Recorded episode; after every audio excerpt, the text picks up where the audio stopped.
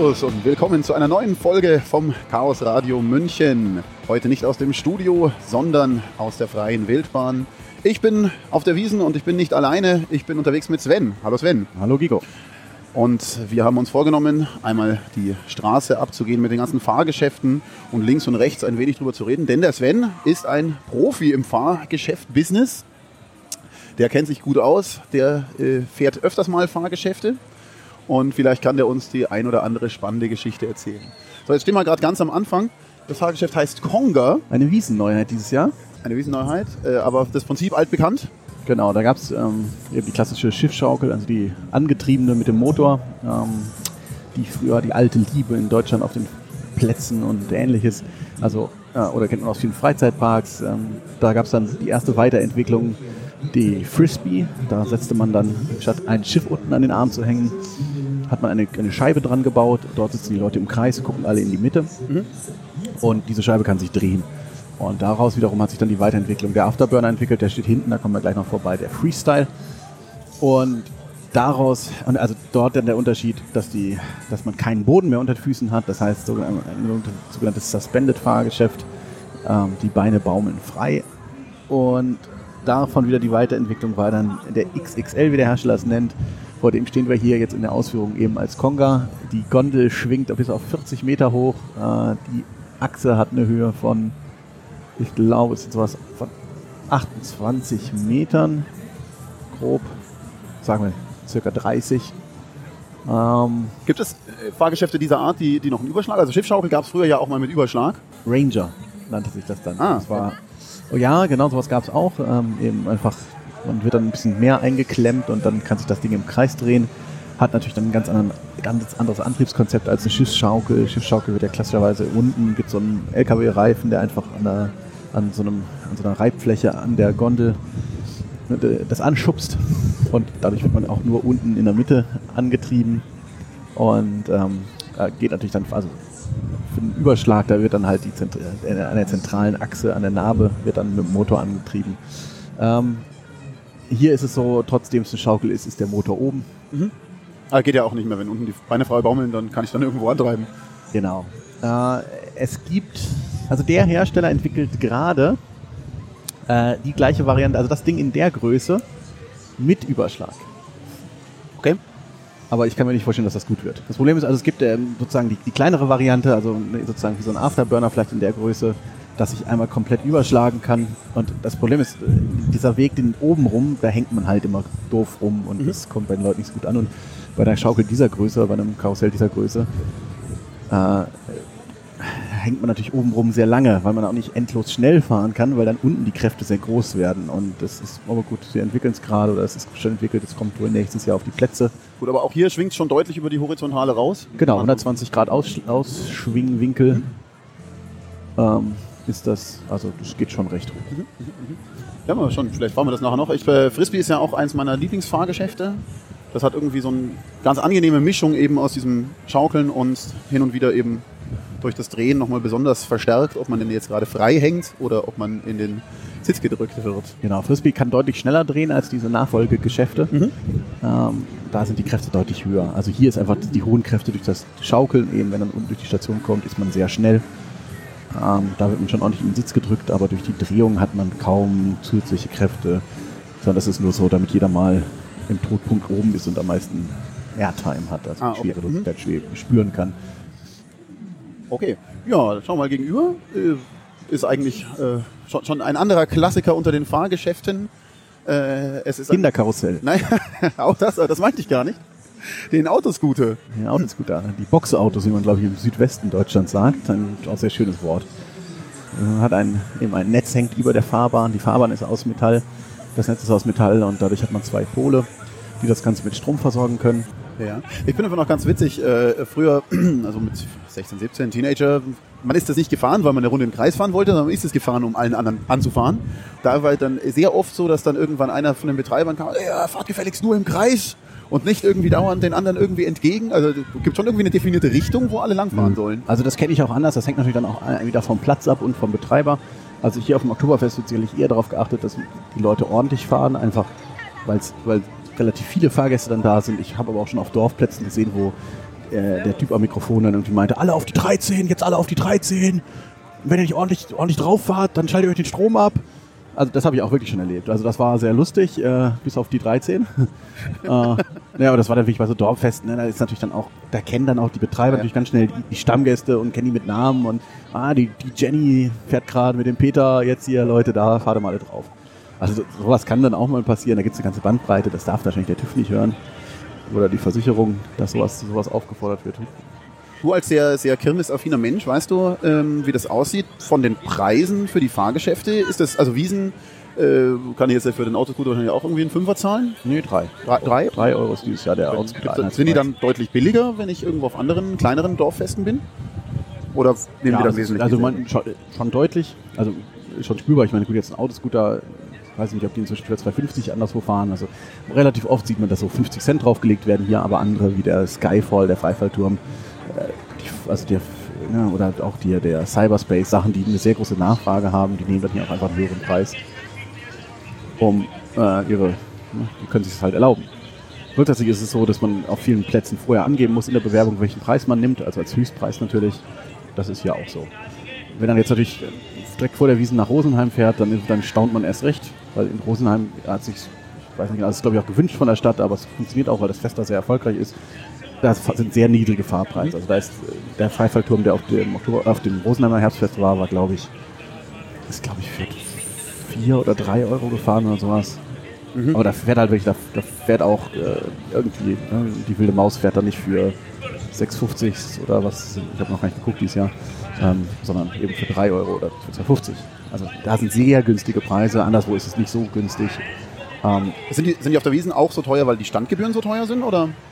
Standgebühren sind hier relativ moderat. Ich meine, es ist ein städtischer Platz, ist ja kein, es gibt ja auch Plätze, die von irgendwelchen Vereinen betrieben werden oder sowas oder veranstaltet werden. Ähm, die Gebührenordnung ist öffentlich, das kann man sich angucken. Ich habe die genauen Zahlen gerade nicht im Kopf, aber es sind, also jetzt so als, als Außenseiter, sage ich mal, wenn ich mir das angucke, wär, sind das alles Preise, wo ich sagen würde, das sollte man schon erwirtschaften können, locker. Mhm. Ähm, also es war nicht so hoch, also nicht so, dass man sagt, oh Gott, oh Gott, oh Gott. Ähm, das gibt's, äh, also zum Beispiel in den Niederlanden ist das zum Beispiel anders, da gibt es eine, gibt's eine, eine, Versteigerung.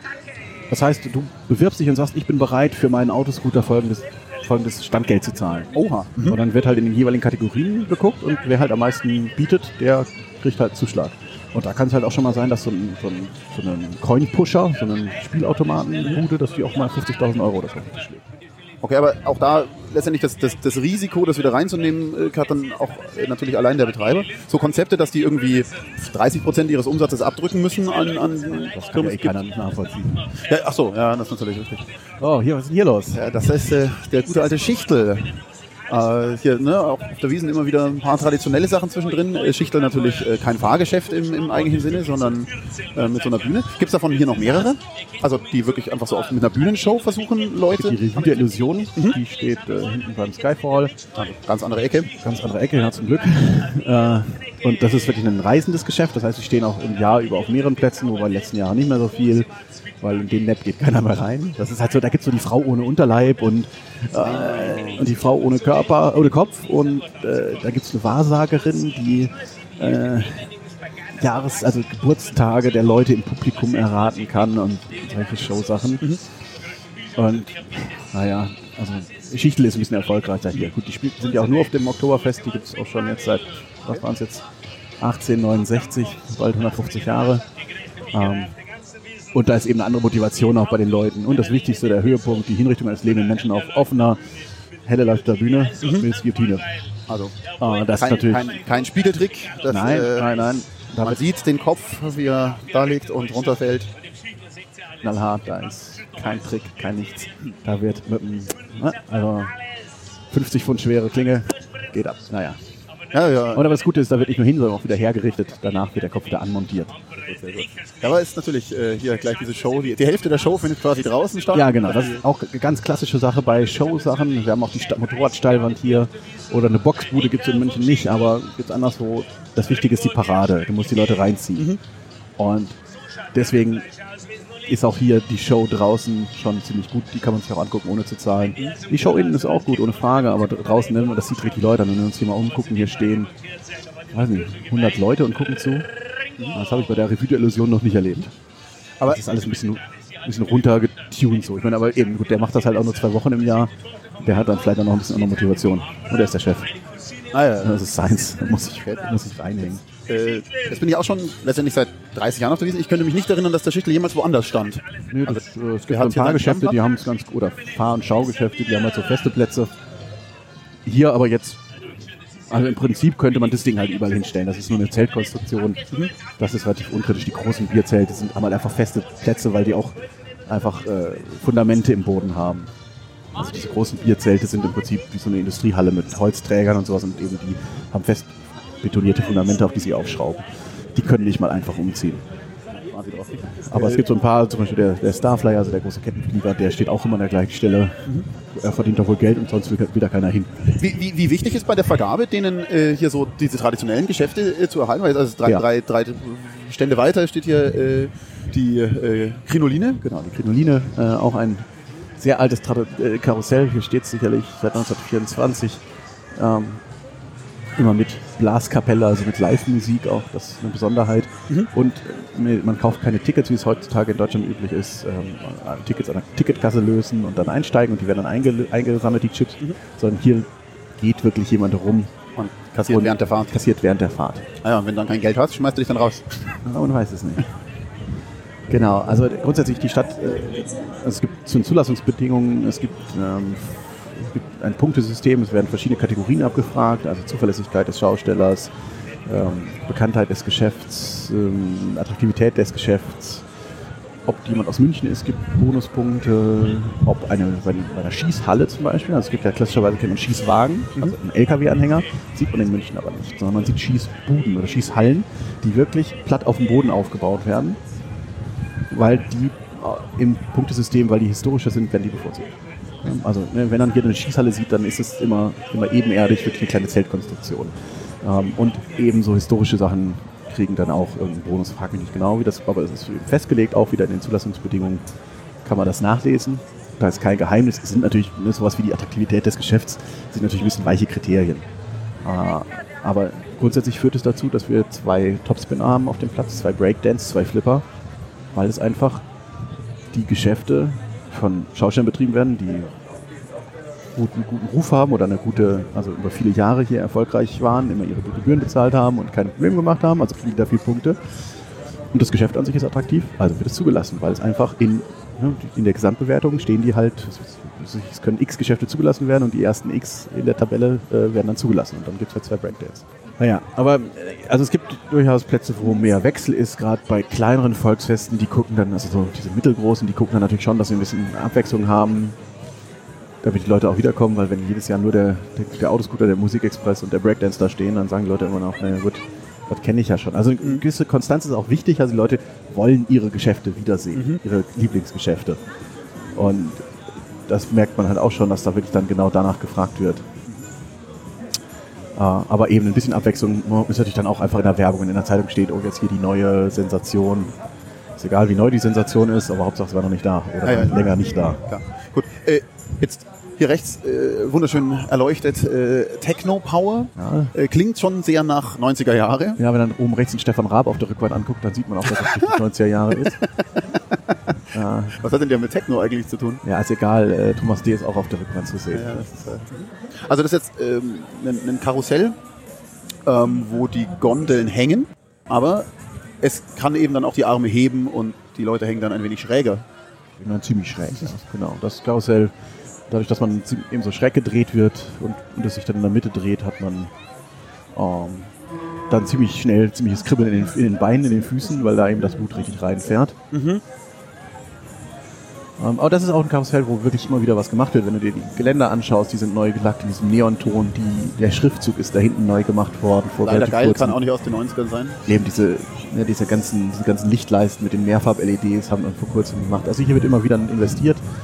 Ähm, das muss man denen schon lassen. Also das ist schon ganz ordentlich. Das Karussell selber ist, ist lädt nicht so richtig zu Wiederholungsfahrten ein, weil es schon sehr extrem ist. Also schon sehr intensiv. Sie werben auch mit, ich glaube, Europas schnellstes Karussell. Gut, das sind halt immer so naja, das sind also Werbesprüche, aber das, das, das haut schon ganz gut rein. Wenn das schon Techno Power heißt, ich finde mal ganz äh, witzig. Der immerhin, die haben sich, die haben einen DJ dabei, also der ist jetzt gar nicht da, aber da rechts haben sie so eine, so eine Bude zumindest auf der Wiesen. Der legt live auf? Steht da wirklich jemand, legt, legt jemand live auf. Ja, die ganzen anderen Geschäfte haben ja immer so irgendwie Musik, Musik laufen, aber da wählt halt der Bediener, hat halt so eine Playlist und haut da irgendwie ein paar Songs rein, die er meint passen oder, also, aber der hat natürlich nicht richtig Zeit dafür, aber hier steht halt wirklich ein DJ, der mit, glaube nicht mit Plattenspielern heutzutage macht man das ja nicht mehr, aber grundsätzlich legt er eben live auf. Plattenspielern macht dann mit Plattenspieler als Controller fürs Notebook. Ja, äh, aber eben, ich glaube, das muss ja auch nicht, aber eben, der macht halt wirklich live so, wie man halt so an so einem Technoladen Musik auflegt. Also der legt dann hier auch Techno auf, oder zumindest in die Richtung, ja. Ich finde immer, äh, vor, vor ein paar Jahren war es irgendwie noch so, so der, der witzige Spruch, äh, dass die äh, hier die Euro-Trash-Mucke aus den 90ern äh, nie sterben wird, weil es Volksfeste gibt. Kirmes Techno. Die, ja, Nennen wir das ja auch ich habe jetzt schon dieses Jahr das Gefühl gehabt, dass das irgendwie, oder auch die letzten Jahre schon, dass es deutlich weniger geworden ist und jetzt andere Sachen, wo ein heftiger Beat dabei ist. Eben, es gibt, gibt ja einfach genug Musik, die einen heftigen Beat hat. Äh, also ich denke, das ist schon ein entscheidender Punkt, ähm, dass die, das ist halt, was du hier brauchst. Du kannst halt keine Balladen spielen. Und dann brauchst du halt was, was ein bisschen treibt und äh, da war dann halt, ist jetzt Kirmes Techno natürlich super was ist so 90er Jahre Eurodance, aber es ist ja schon lange nicht. Also man hört es immer wieder mal. Neulich die Tage habe ich am Frisbee ähm, das Modul mit Computerliebe gehört. Das war schon wirklich sehr, sehr klassisch. Die Module spielen verrückt. Ja, äh, da gibt, es gibt schon so ein paar Klassiker, die, die da wahrscheinlich nicht aussterben.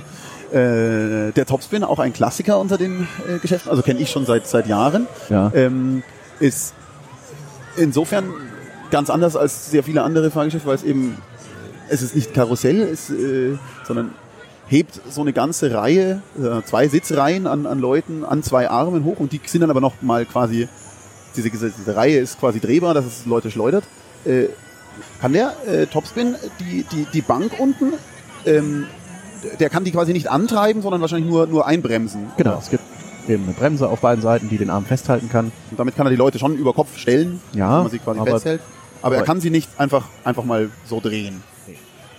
Also das, sozusagen, das ist das Original äh, Topspin von, diesem, von dieser Fahridee. Mhm. Diverse Nachbauten von anderen Herstellern, die gibt es dann teilweise auch noch mit zusätzlichen Motoren. Okay. Weil sie es halt nicht hinbekommen haben, dass die Gondel sich auch nicht überschlägt, mussten einen Motor anbauen. Ist dann am Ende was dabei rauskommt. Aber der Hersteller hat es eben damals gleich beim ersten Versuch gut hinbekommen, oder zumindest dem ersten öffentlich, öffentlich gewordenen Versuch, mhm. dass man da ordentlich Überschläge mitmachen kann.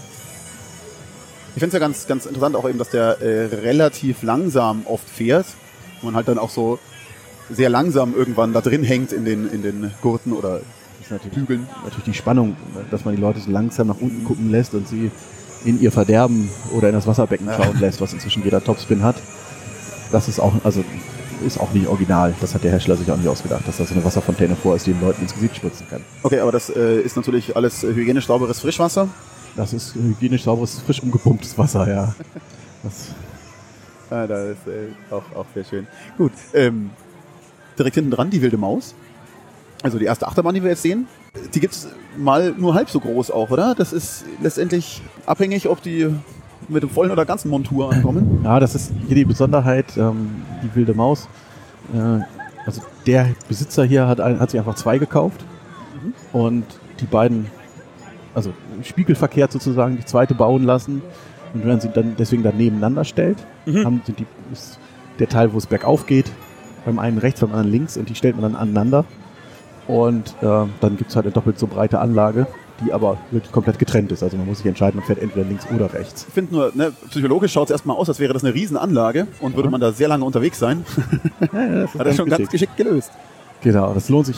Also ist auch der einzige Platz in Deutschland, wo das noch gemacht wird. Es gab mal einen Stuttgarter Schausteller, der hatte auch eine Doppelanlage, die er dann in Stuttgart eben auch aufgestellt hat mit beiden, mit, mit beiden Mäusen nebeneinander. Ähm, aber das, der hat die eine inzwischen auch verkauft. Und jetzt gibt es eben nur noch die wilde Maus, die hier in München dann zu Gast ist, die dann auch eben auch in München doppelt aufgebaut wird. Mhm. Und dann ein ganz schön eindrucksvolles Bild ergibt. Mhm, mh, mh. Ähm, wie, wie sieht es aus bei so einer Achterbahn? Also jetzt bei der explizit, die wird quasi mit irgendeinem Kettenantrieb einmal hochgezogen und genau. dann rollt sie frei. Genau, das ist das Grundprinzip einer jeden Achterbahn. Mhm. Man, es wird eben in der Kette oder wie auch immer wird Energie reinge reingegeben Und wenn einmal der Punkt erreicht ist, dass äh, die Bahn diese Energie hat, ab dann fährt sie nur noch schwerkraftgetrieben. Das kann eben hier über eine Kette passieren, das kann natürlich auch über Reibräder passieren, die den Zug nach oben schieben. Dann gibt es in Freizeitparks, also auf der Kirmes gibt es das nicht, Abschussachterbahn. Das heißt, man wird aus dem Stand beschleunigt Mhm. auf einer langen Geraden und fährt dann irgendwie hoch. Also dann kommt eine Kurve und dann geht's bergauf. Ähm, Was, was schon ganz spannend ist, äh, eben, es gibt gar keine Steilkurven. Jede Kurve ist bewusst flach gehalten und man hat immer das Gefühl, man fällt jetzt raus. Das ist die Besonderheit der wilden Maus. Also das macht diesen Achterbahntyp aus, dass die Kurven eben nicht überhöht sind. Ähm, was man normalerweise macht, einfach um schneller, schnellere Kurven fahren zu können. Ähm, hier ist es eben nicht, damit man in den Kurven eben dieses tolle Gefühl hat, dass man gleich äh, jeden Moment rausplumpst. Und wenn du mal genau schaust, siehst du auch, dass die vordere Achse relativ weit hinten ist. Ah ja, mhm. dass Und- die sehr eng zusammen sind, die beiden Achsen. Ja, dadurch kriegst Ah, du eben genau den. Effekt. Du fährst auf diese Kurve zu Mhm. und denkst, oh, ich fahre noch geradeaus und dann zieht's erst rum. Ja, ja. Also man guckt sozusagen in den Abgrund. Sehr- sehr und das erst, kann ja. natürlich, je weiter hinten die erste Achse ist, desto, desto eher kriegt man diesen Effekt natürlich hin. Ja, äh, auch, auch sehr schön, dass eben so kleine Gondeln sind und nicht man irgendwie mit so einem langen Zug dann fährt. Genau, der Effekt würde mit dem Zug natürlich nicht funktionieren, weil Ja, das nur nur die, die ersten, die ersten zwei Genau. Reihen noch mitkriegen. Also hier fahren eben Einzelwagen, die insgesamt vier Sitzplätze haben. Dafür fahren eben sehr viele Züge gleichzeitig auf der Strecke, was durch ein Blocksystem erreicht wird. Wie es das auch praktisch bei jeder Achterbahn gibt, was e- sicherstellt, dass ihr pro Block, die mit Bremsen voneinander getrennt sind, dass nur, nur ein Wagen unterwegs ist, damit es keine Zusammenstöße geben kann. Was man erzählt, das gab es früher auch als äh, Holzbauten, das Konzept. Genau, diese, dieser Typ Achterbahn äh, ist eigentlich, war früher eine Holzachterbahn, ähm, war dann viele Jahrzehnte praktisch in Vergessenheit. Es gab dann noch so ein paar, aber neu gebaut wurde das nicht mehr. Und irgendwann kam man dann, ich glaube Anfang der 90er Jahre, kam dann eben ein Schausteller auf die Idee, weil bei einem, bei einem Hersteller anzufragen, hier könnt ihr mir das nicht mal in einer Stahlversion bauen, das käme doch sicherlich gut an. Gibt es ähm, in Europa noch, noch einmal eine Holzmaus, die steht in England in Blackpool Pleasure Beach. Also, also gab es das auch Reisen? Ja, ja, das in- gab's Reisen. Okay. Ne? Also früher gab es, also bevor es Stahlachterbahnen gab, gab es natürlich auch Holzachterbahnen, die auf Volksfesten aufgebaut wurden. Die erste deutsche Achterbahn wurde auf dem Oktoberfest aufgebaut. Das war auch die erste überhaupt. Ähm, und das war dann natürlich das Problem, das ging halt auch nicht schnell auf und ab zu bauen. Mhm. Sondern das hat halt dann zwei Monate Aufbauzeit gehabt oder so. Aber damals war das ja mit den menschlichen, also die Kosten für so Mitarbeiter waren ja noch nicht so hoch. Ja, Zwei Monate ist natürlich schon, ja, so lange bauen die hier in den Bierzelten. Naja, eben, so die gleiche Kategorie wie die Bierzelte. Das gehalten war dann, ging dann natürlich recht schnell, dass man sich dann Sachen überlegt hat, wie man sowas einfacher auf- und abbaubar bekommt. Weißt du wie, jetzt, wie lange die jetzt an so einer wilden Maus aufbauen? Sagen drei Tage oder sowas, zwei Tage, sowas in der Richtung. Also Oh, das war sehr kurz. auch da hängt es natürlich davon ab, wie viel, äh, wie viele Mitarbeiter du hast und wie geübt man ist. Die bringen dann aber wahrscheinlich alles wirklich selber mit. Die haben ihren eigenen Kran, die haben ihren eigenen LKWs, wo sie das Zeug transportieren. Ja. Und Mitarbeiter, Ja. auch alle dabei? Oder? Ja. Also auch da wieder, ähm, auch bei den Achterbahnen, es hängt auch da wieder davon ab, wie dringend hast du es wegzukommen oder wie viel Zeit hast du zwischen den Plätzen. Ähm, und natürlich, wenn der Olympia-Looping innerhalb von einem Tag abgebaut werden muss, weil es eilig ist, Mhm. dann sind das nicht alles eigene Mitarbeiter. Mhm. Und auch die Lkw-Fahrer, dann, dann hilft, helfen halt auch Also- andere Schausteller beim Lkw-Fahren. So. Ich habe so nebenbei rausgehört, es wäre möglich, den an einem Tag abzubauen. Oder? Schon sportlich, oder? Also das sind dann aber so, ne, das sind dann halt 24 Stunden, Ja, ja. das ist dann nicht acht, acht, das ist kein 8-Stunden-Tag. Naja. Äh, Also ich glaube, der Rekord, den sie beim Olympia-Looping mal hinbekommen haben, war irgendwo, ich glaub, das muss im Ruhrgebiet gewesen sein, wo die Plätze ja relativ dicht beieinander sind. Da haben sie bis Sonntagabend, hatten sie, ne, war, die, war das Volksfest bis Sonntagabend und am Freitag ging es weiter woanders. Okay. Das ist natürlich insofern auch ganz schön gemein, weil man natürlich äh, nicht schon mal das, das gerade eben abgebaute drüben schon aufbauen kann, sondern ich muss ja irgendwie Eben, das zuerst ist das Hinterhältige, man, das, das, was ganz unten ist, was man zuletzt abbaut, muss man zuerst wieder aufbauen. Aber ein Gutteil ist halt auch einfach das Hin- und Hergefahren und so weiter. Das sind, ne, der Olympia-Looping sind 60 LKW-Ladungen. Das ist schon ganz schön viel zu transportieren einfach. einiges. Ja. Die große Wildwasserbahn, die alle zwei Jahre auf der Wiesn steht, stand, ist jetzt gerade so ein bisschen unklar, ob die, es gibt Gerüchte, sie wäre verkauft. Ja. Mhm. Ähm, die hatte eine zweite Sohle. Das heißt, die Unterkonstruktion konnte man in Ruhe schon vorbauen, weil Mhm. das natürlich auch was ist. Die Unterkonstruktion muss ganz sauber stehen. Gerade bei so einer großen Anlage wie einer Wildwasserbahn oder einer Achterbahn, da darf ich natürlich, Direkt im Wasser. ne, eben, wenn ich da ein bisschen schief anfange, dann habe ich am Ende einen Meterunterschied. Ähm, und deswegen, da, das muss ich wirklich am besten in Ruhe machen und deswegen ist eine zweite Sohle schon, bringt schon sehr viel, weil danach das oben draufsetzen, na gut, da hat man halt seine Übung, das kriegt man dann schon hin. Aber klar, also wenn es sowas ist oder auch der Höllenblitz zu Zeiten, als er noch nach Bremen umsetzte nach der Wiesen, dann haben die halt auch mal mit vier Kränen gleichzeitig abgebaut. Zwei vorne, zwei hinten. Weil was ist der Höllenblitz? Der Höllenblitz ist eine Indoor-Achterbahn, zu der kommen wir später noch, Ah ja, aber auch mhm. eine große Achterbahn. Und eben mit vier, also wenn man sich dieses Ballett vorstellt, wie viele LKW da außen rumstehen, wenn mit vier Kränen da irgendwie Zeug rausgeholt wird, das muss ja auch alles weg. Mhm. Und da braucht man natürlich, da haben 60 Leute gearbeitet. Das sind natürlich dann nicht alles Mitarbeiter, die man dauerhaft dabei hat. Aber brauchst du wahrscheinlich trotzdem genug Experten, die wissen, wo es geht und wie es funktioniert. Ja, genau. Also das, da guckt man schon, dass man Leute hat, die sich grundsätzlich auskennen.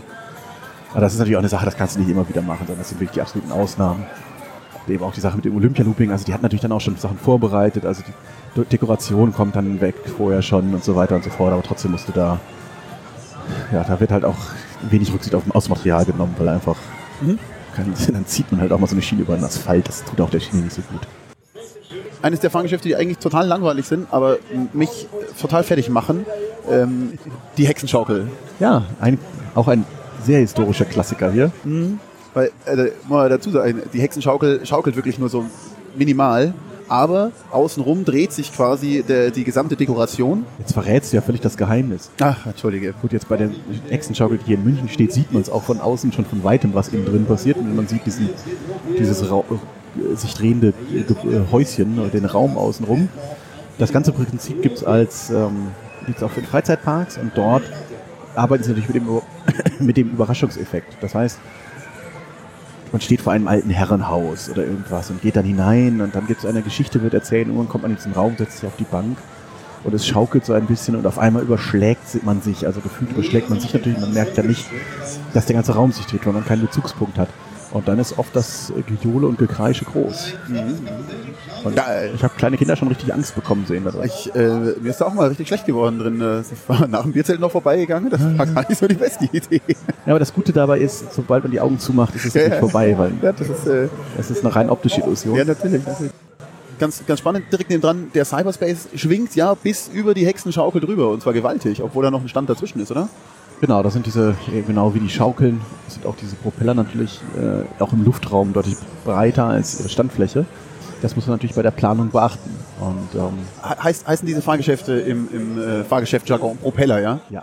Obwohl der Propeller mehr dekorativ ist als Nutzen hat. Ja gut, äh, na, das Ganze erinnert einen an einen Propeller, nicht? Also die, hier so. das Cyberspace, äh, also dieses genau dieses, äh, dieses Fahrgeschäft vom Hirschler Mondial hat auch einen Propeller am Arm, wo immer wieder Leute fragen, ob das der Antrieb sei. Nein, es ist nur Show, aber gute Show. Jetzt fragen immer wieder Leute. Aber da, da das Ganze, da der ganze lange Arm so rotiert, äh, hat sich irgendwie ein Propeller da ein, eingebürgert. Erstmal vom, vom Konzept wieder so, also da wo die Leute sitzen, äh, wäre nochmal äh, an der Achse selber drehbar.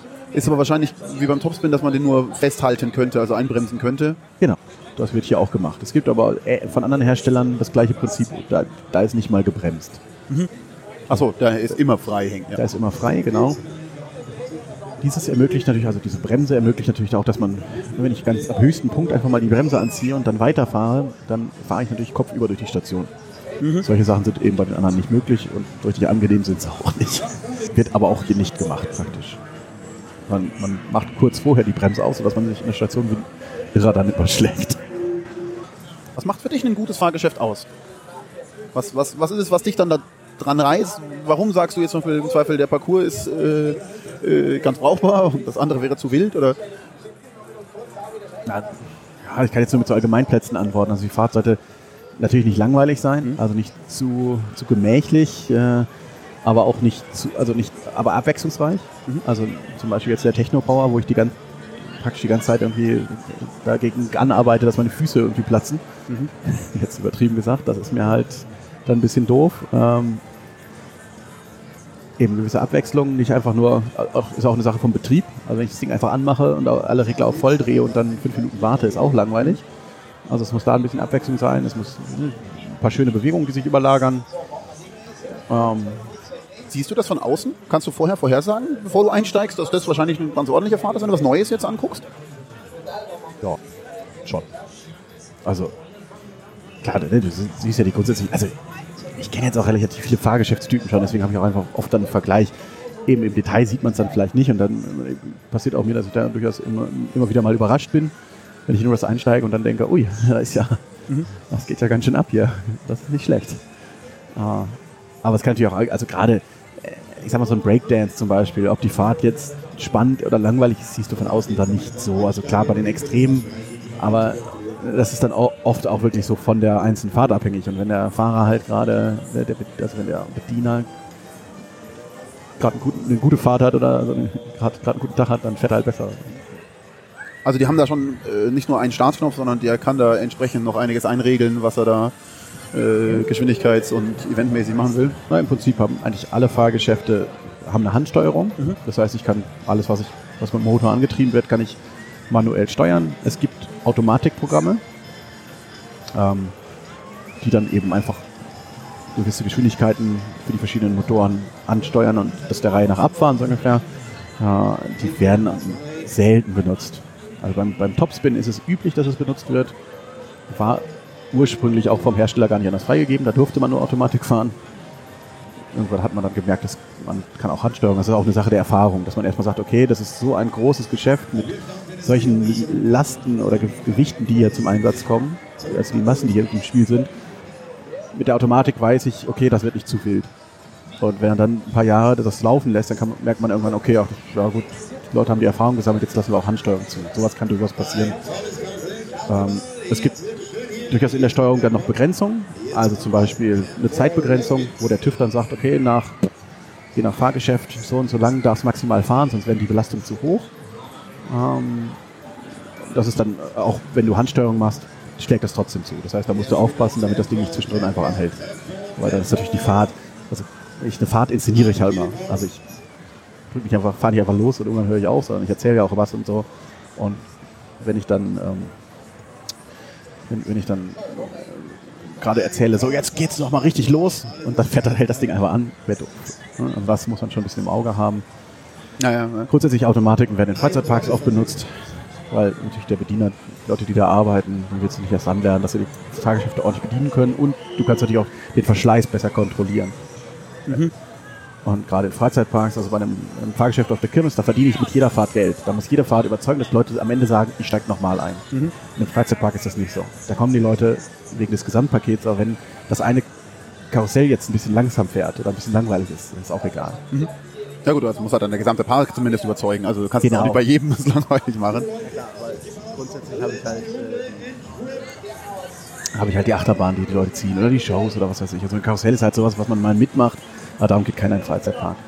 Wie ist es mit den äh, Moderationen? Ich äh, habe immer die, die diese meistens sagen, sehr nasale Stimme. Äh, wir sagen Rekommandation.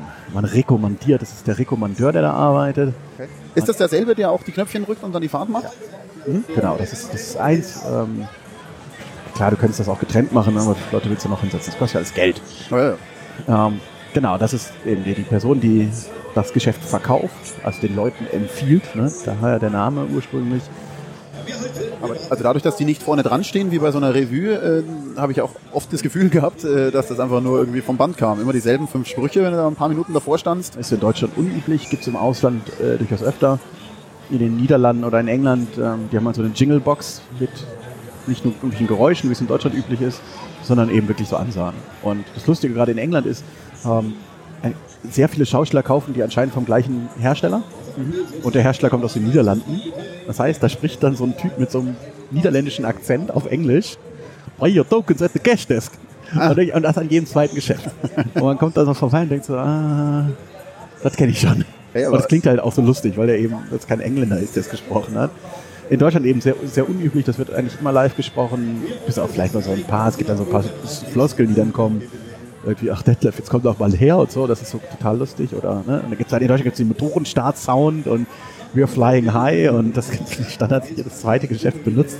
Auch ein bisschen eintönig, aber ähm, sollen sie mal.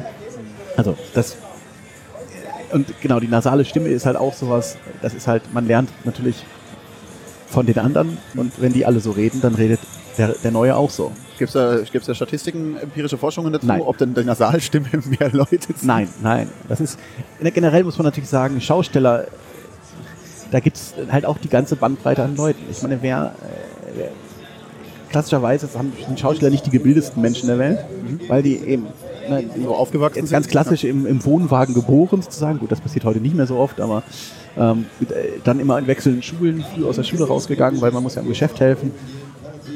Und auch wirtschaftlich, das ist halt, ne, du lernst halt von äh, deinem Vater oder sowas, jetzt da ist ja auch eher ein klassisches, äh, sehr äh, patriarchales Geschäft, also der Sohn übernimmt vom Vater das Geschäft und sucht sich dann eine Frau, die dann auch für die Mitarbeiter kocht. Also das ist bei den Schauspielern immer noch so.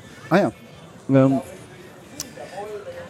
und äh, da lernst du halt, also eine wirklich eine wirtschaftliche Ausbildung hat praktisch kaum einer. Die, klar, die ganz großen, wer zehn Geschäfte oder fünf Geschäfte hat oder eine große Achterbahn, der wird nicht umhin kommen. ja der, der reist da wahrscheinlich auch nicht mehr mit allem mit rum, oder? Also der hat dann genug Mitarbeiter. Ah, ehrlich? Die sind schon an ihrem Hauptgeschäft eigentlich immer dabei.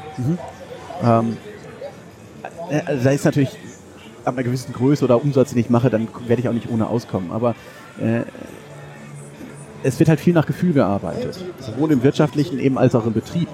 Und äh, wenn dann einer meint, äh, was weiß ich, wenn du, oder jetzt die Autoscooter. Wenn du am Anfang von der Wiesen als Autoscooterbetreiber mal rum, rumgehst und alle nehmen 3 Euro und du nimmst 2,50, ja, dann nimmst du auch 3 Euro. Ja, warum? Weil es wird keiner rum, kein, keiner deiner Besucher wird rumgehen und sagen, oh, da kostet nur 2,50, da fahre ich. Äh, keine Ja, und das ist halt dieses Jahr, wenn die anderen das nehmen können, dann kann ich das ja auch. Ja, ja. Und, und eben irgendwelche Untersuchungen zur Wirtschaftlichkeit würde ich da nicht erwarten. Ja, also lass doch mal kurz über äh, Sicherheit. Ich, ich, ich schaue die ganze Zeit mit so einem Auge eben rüber äh, zu den Fahrgeschäften. Dieses Konzept, dass man so einen Schulterbügel sich quasi umklappt, ist äh, also das ist beim Parcours sicherlich nicht nur zur Sicherheit, sondern da, das hält mich ja auch wirklich überhaupt fest. Äh, sonst würde ich ja äh, äh, nicht rausfliegen. Aber es gibt ja so ein paar Fahrgeschäfte, wo ich eigentlich diese Bügel gar nicht bräuchte und sie quasi zur zusätzlichen Sicherheit mit drauf sind, oder? Wie meinst du? Naja, also zum Beispiel bei der Achterbahn sehe ich erstmal keine große Chance rauszufliegen. Ja gut, bei der Achterbahn ist es grundsätzlich eine Sache, bei einer, also, wo du abhebende Kräfte hast, wo du aus dem Sitz gehoben wirst, da brauchst du natürlich eine Sicherung. Wenn du eine Achterbahn hast, wo die ganze Zeit nur in den Sitz reingedrückt wird, kannst du nicht rausfliegen. Klar. Jetzt der Olympialooping zum Beispiel hat praktisch keine abhebende Kräfte, da würde dieser Beckenbügel sicherlich reichen. Nur eben ich, es gab dann irgendwann ist man der Meinung gewesen, reiner Schulterbügel, reiner Beckenbügel reicht nicht. Äh, Und dann hat man diese Schulterbügel eingeführt, um die Leute auch stärker zu fixieren. Denn das Problem, was halt noch dazu kommt, ist nicht nur dieses Rausfliegen, sondern wenn du dich komisch drehst in deinem Sitz, also Platz hast und dann kommt irgendeine Kraft auf dich, die du nicht erwartet hast, natürlich du fährst in den Looping rein, wirst, natürlich wirst du zusammengestaucht. Und wenn du jetzt schief sitzt, weil du gerade mit deinem Nachbarn quatscht, dann kann das ist natürlich schwieriger zu berechnen oder kannst du nicht sicher sein, dass da nichts passiert. Wenn die Leute aber alle in die gleiche Richtung gucken und gleich sitzen mit ihrem Oberkörper, weil sie eben an den Schultern fixiert sind, sind die Risiken geringer, weil du genau sagen kannst, okay, in dieser Form, also in dieser Sitzposition passiert nichts. Und das ist zum Beispiel beim Parcours natürlich, wo du eben unten rum, also wo die Füße frei baumeln, da könntest du auch nur mit einem, Schul einem, einem, einem, einem Schoßbügel arbeiten, der dann von oben zwar kommt, aber oben rum, also so Die weit Schultern ist, frei lässt. die Schultern frei lässt. Äh, aber dadurch, da könntest du dich natürlich eben mit dem Oberkörper stärker bewegen und vielleicht äh, bei den Kräften, die auftreten, wenn du dich jetzt vorbeugst, sage ich mal, und dann reißt es sich rum, dann schlägst du hinten äh, an die Rückwand an, also an, den, an deine Rückenlehne an. Dadurch fixieren sie dich sozusagen weiter. Das geht nicht nur, ist nicht nur, nicht nur das Rausfallen, sondern auch wirklich die körperlichen Folgen. Ich habe, also äh, bin ich nicht der Schlankeste, aber äh, ich hatte jetzt tatsächlich äh, zweimal in Fahrgeschäften Probleme da irgendwie, aber dann weniger wegen dem Bauch, sondern mehr, weil ich halt auch nicht der Kleinste bin, also allein von der Schulterhöhe. Und dann, dass der von oben quasi mich gar nicht sinnvoll mit dem Schulterbügel irgendwie erfassen konnte. Und da wundert es mich jetzt schon, also ich bin jetzt äh, keine zwei Meter groß, äh, irgendwo ein bisschen drunter, äh, 1,95, keine Ahnung. Ähm, äh, äh, Hast du da, also du bist ja auch nicht der Kleinste, aber hast du da irgendwo bei ein paar Fahrgeschäften Probleme mit, mit den Schultern dann auch? Unangenehm wird es teilweise schon, speziell Fahrgeschäft aus italienischer Produktion. Die Für kleinere Menschen gebaut? Es scheint wirklich so zu sein. Also mh, grundsätzlich von der Größe ist üblicherweise, also bei den meisten neueren Fahrgeschäften Achterbahnen ist 1,95 die Grenze, auf die man hinbaut. Und ähm, aber das ist natürlich auch, das hängt halt auch davon ab, Verhältnis Oberkörper-Unterkörper. Wenn Ja. ich einen kleinen Oberkörper habe, dann ist auch egal, die, also Wie lange dann passe ich rein an den, an den Schultern, aber wenn ich lange Beine habe, kann es halt auch sein, dass ich, dass ich schon an Sachen rankomme obwohl ich noch in der Gesamtgröße drin bin. Ein Freund von mir, der schafft es halt bei Karussells teilweise Dekoration zu berühren mit den Füßen, weil die Beine sehr lang sind, obwohl er nicht zu groß ist. Okay. Ah ja, vor allem nicht zu groß. Also jetzt nicht in Deutschland, im Ausland. da ist das ja alles ein bisschen laxer. Okay. Ähm, hast du bei so wilderen Fahrgeschäften ab und zu Probleme mit deiner Brille? Also oder nimmst du die dann mal ab oder? Dafür habe ich ein ganz magisches Gerät und ist ein Brillenband. Ich habe aber sel relativ selten Probleme. Also äh, das Problem, oder was heißt das Problem, aber sobald man so ein Brillenband hat, dann benutzt man es auch. Ich merke es an mir selber bei Sachen, wo ich früher nie das Brillenband genommen hätte, weil ich weiß, dass die Brille einfach hält. Weil ich auch die Kräfte kenne. Ähm, aber dann nehme ich es halt doch, weil wer weiß, was passiert, obwohl es so richtig bequem auch nicht ist. Aber grundsätzlich gibt es nicht so viele Fahrgeschäfte. Also ne, wenn ich jetzt in Cyberspace einsteige oder sowas, wo ich irgendwie auch mit höheren Kräften mal über Kopf fahre, da wäre ich dann schon vorsichtig. Aber bei den meisten Sachen, Sch Schaukeln, Achterbahn und sowas, da ist es schon sehr unwahrscheinlich, dass man die Brille verliert. Ja, weil, was man ja immer mal wieder doch irgendwie mitbekommt, sind so Hüte, die in der Achterbahn an mir vorbeifliegen, wenn ich weiter hinten sitze. Ja gut, Hüte, Handys, habe ich alles schon. Also ich habe mal auf einer Achterbahn ein Handy gefangen. Das ist dem vor mir aus der, aus der Tasche gerutscht und wir waren gerade auf der ab, ersten Abfahrt, wo man so eine schon so Schwerelosigkeit hat und es schwebte so an mir vorbei und ich so, ich griff wirklich so vor mir in, in den Raum und äh, hielt dann das Handy in der Hand. Das war auch so ganz irreal in dem Moment. Ja. Weil es einfach, ich, ne, die erste Abfahrt dauert ja. Ja. auch nicht lang, aber es war, war so in dem Moment so, Moment, das ist nicht, ich nehme das mal. Und dann fragte ich so rum, äh, braucht jemand noch ein Handy? Und dann der vor mir so, ach ja, Moment, das war jetzt, da fehlt ja was. Das hat den aber sicher sehr gefreut. Ja, ja, das wäre nämlich ganz schön kaputt gewesen danach. Das ist ja echt schön. Ja klar, ne, wenn, du, wenn du quasi in dieser Freifallphase der Achterbahn bist.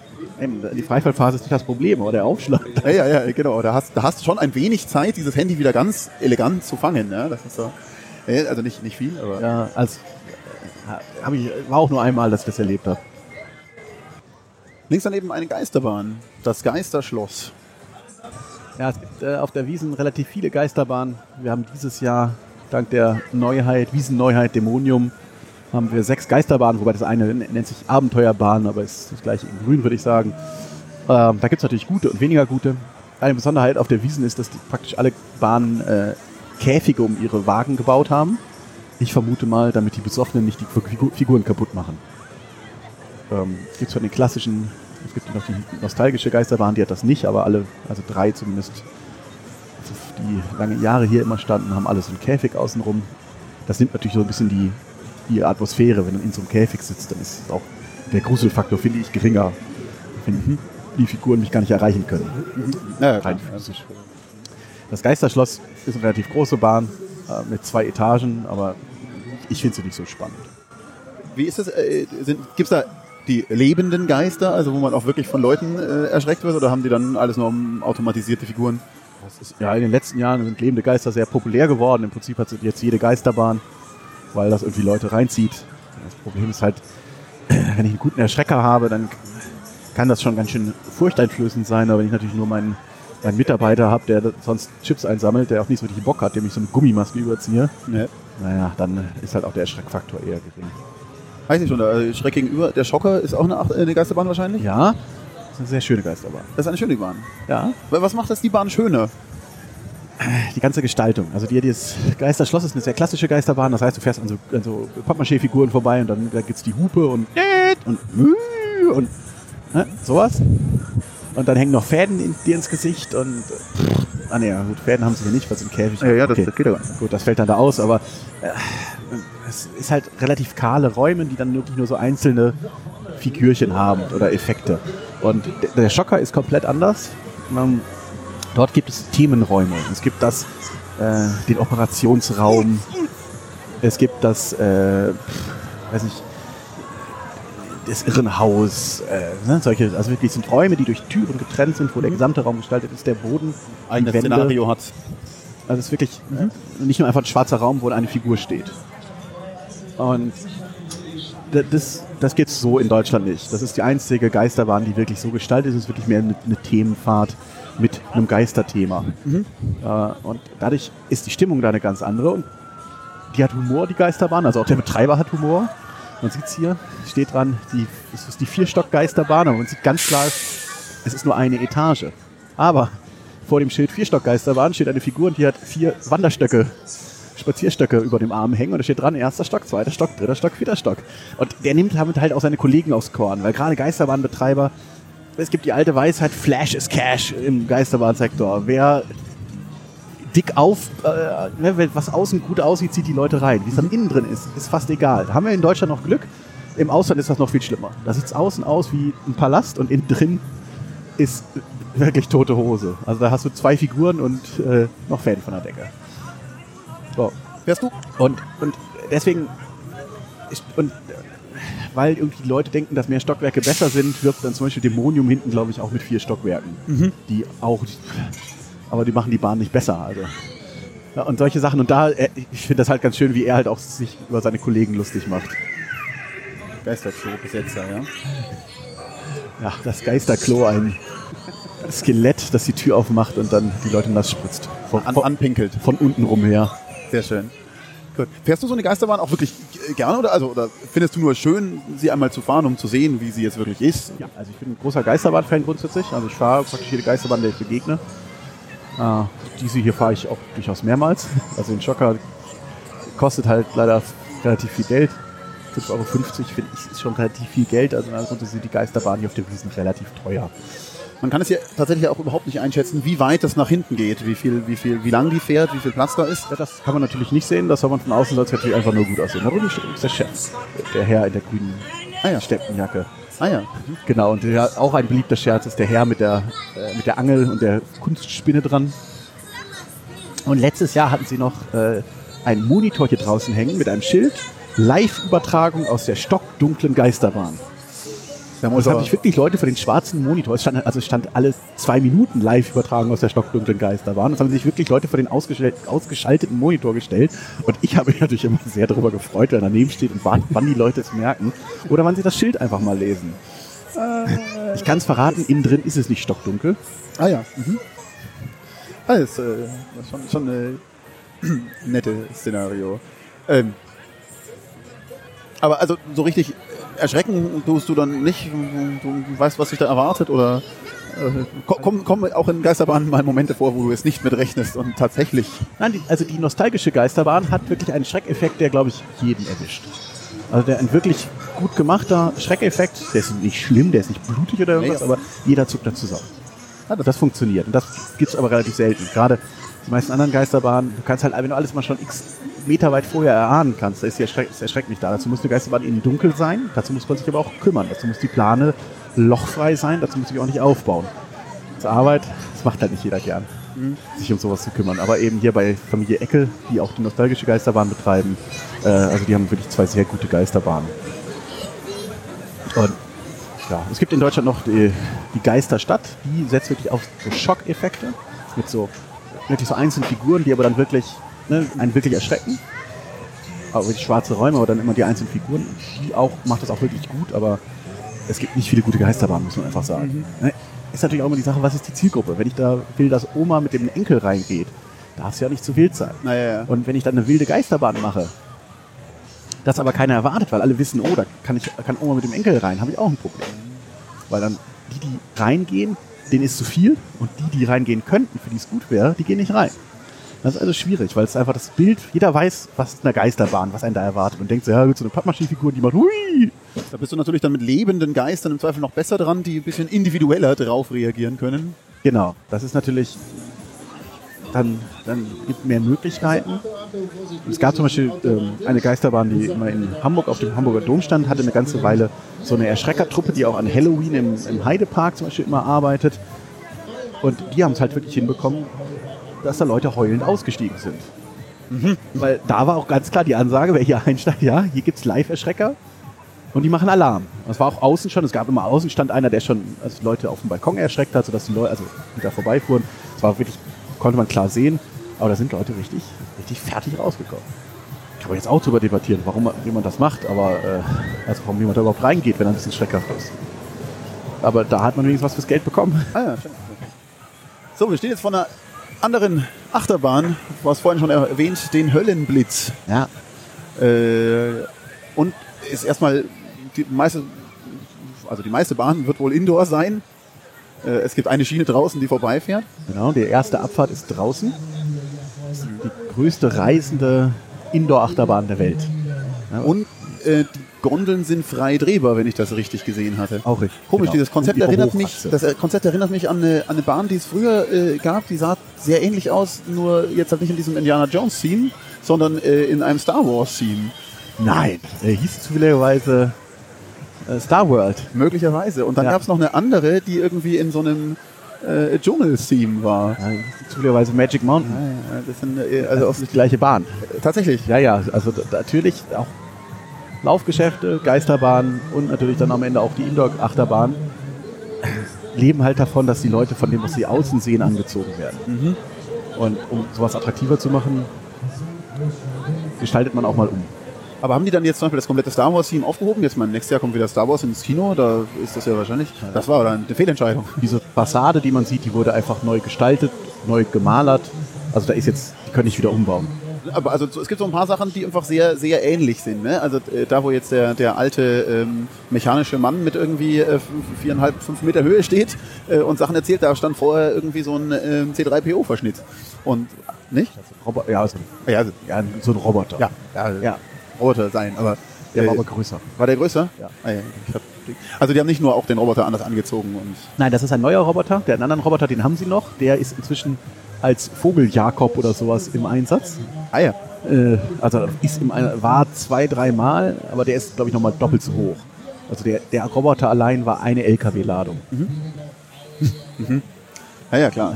Eben sowas haben die halt hier eben da hier vorstehen, eben so einen, ja, so ein, so ein, so ein normal großer Mensch, das ist der Rusty und daneben steht so ein doppelt so großes, so ein Almöhi, sag ich mal, und die unterhalten sich. Also er ist so eine Art Riese. Äh, aus den Bergen oder aus dieser Mine, das ist ein, der Höllenblitz, es spielt in einem Bergwerk. Und das zieht natürlich Leute an oder soll Leute anziehen. Die unterhalten sich und machen lustige Scherze und das gibt es natürlich auch immer wieder in Geschäften, dass so Figuren da sind, um einfach Leute anzuziehen. Und eben, das ist einfach, um die Attraktivität zu steigern und die Leute reinzuziehen, weil man eben nicht zeigen kann, was drin ist. Aber wenn ich, dann ist der Witz ja auch ein bisschen weg. Wenn ich bei der Geisterbahn vorher einen Plan hinhänge, was alles drin ist, dann ist die Überraschung weg, die ich ja haben will, aber ich muss die Leute eben anziehen. Na ja, das, das mache ich über eine tolle Fassade und ich muss immer, immer wieder auffrischen. Genau, hier sieht man gerade auf dem, wir haben einen LED-Monitor, eine LED-Wand und dort sieht man jetzt gerade Aufbaubilder, wie das im Innern aussieht. Es ist also schon, der Aufwand ist enorm. Also von dem- 820 Meter Schienen bis 80 Kilometer pro Stunde. Genau, 50 Meter breit, 30 Meter tief, 32 Meter hoch.